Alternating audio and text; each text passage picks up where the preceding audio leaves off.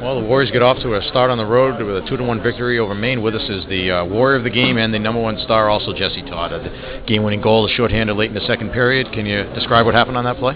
Just uh, we were hemmed in in our zone for a little bit, so I know I blocked a shot, Flanny blocked a shot, and then Flynn kind of walked across the line and. I don't know if he tried to make a pass, but it just he bobbled it and I jumped him, and then uh, it was pretty much a race between me and Flanny for the puck. I grabbed it and then just went down and didn't want to get too fancy making you know a couple passes two on zero.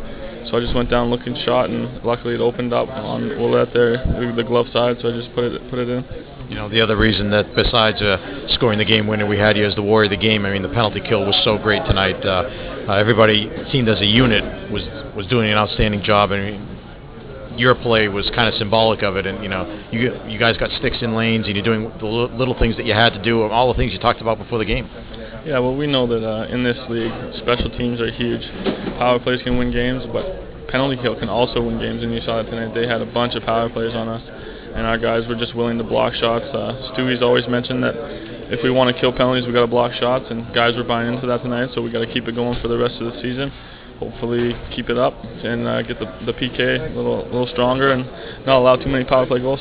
You know, it seemed like even when you did give up the goal in the, in the third period, I mean, you guys are a veteran team now. You've been around for a while. That didn't really seem to phase you. No, we got enough guys on the bench that have been in tight games like this before and in hostile environments.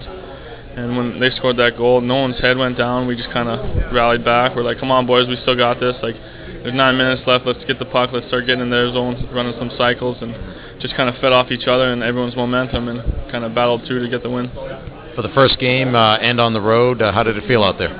Oh, it's a great way to start the season, especially to come into this barn where we've struggled as a team. I don't know what the record is, but we haven't won too much here. And I know my senior class hasn't won a game here, so that's pretty huge for us. We're happy to come down. And uh, the two points for Hockey East are huge because at the end of the season, you never know what's going to happen. And those two points could be the ones that we need to, to get home ice or not. You know, last year you guys did so many things that hadn't been done before. Got to be a pretty good feeling the first game of the of the new season that you, you add another one to that list. Yeah, it's good to win, but we've got a lot of things to work on. They they took it to us there quite a bit, and uh, we just got to tighten up some areas.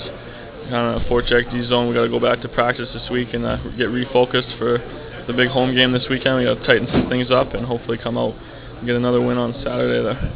All right, thanks, Jesse Todd. Warrior the game. Congratulations. Thank you.